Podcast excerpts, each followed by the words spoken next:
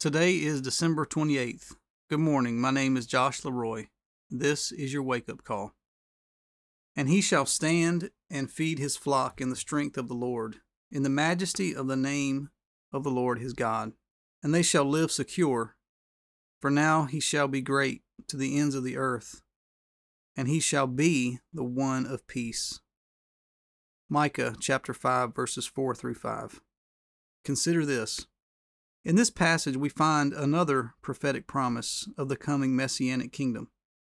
This time, it's from Micah, likely a younger contemporary of Isaiah. Although there are similarities of deep significance, Micah's forecast differs from the vision of Isaiah 11, verses 5 through 9, in one important way. It tells us exactly what kind of person this Messiah will be. As Micah tells it, he will be the one of peace. So the ultimate promise is not just of a peaceful kingdom, but of a peaceful king. Jesus is the one of peace. He came preaching a message of peace, and he fully embodied the words that he spoke. To pick one example, Jesus' discourse in Luke chapter 6 may be the most unflinching articulation of nonviolence on record. His ethic of peace was not the result of a mere political orientation, but of a deep encounter with his Abba. Jesus spoke the truth, come what may, because he trusted his source. He refused to incite violence because he knew that the one who sees all would ultimately right every wrong. He encouraged his followers to have their own encounter in the hopes that they might reach a similar conclusion. We all rest in the hands of a benevolent God who is more than happy to take care of us.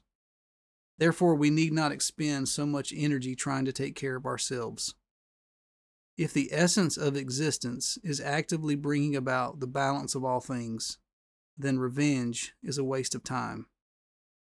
The prophecy in Micah 5 actually begins in chapter 4, where the prophet boldly proclaims that they shall study war no more. Micah chapter 4, verse 3. In the coming reign of the Messiah, an end to war is a central theme in a great many messianic prophecies. And now we are reminded again that the Messiah has already arrived in the flesh. In his birth and subsequent life, Jesus has already brought peace. The prevalence of war in our world is an indication of how few of us have actually surrendered to the way of Jesus, who is the ultimate manifestation of God's character. As we more deeply surrender ourselves to this unprecedented manifestation, I feel that we will find ourselves laying down our weapons and choosing our words with greater wisdom. The questions. There is a direct connection between inner peace and outer peace. Is there an inner restlessness in your life? If there is, how is it manifesting in outward hostility? Are you engaged in any daily practices that might help to cultivate peace in your relationships? The prayer. God of peace, you have revealed yourself most perfectly through Jesus.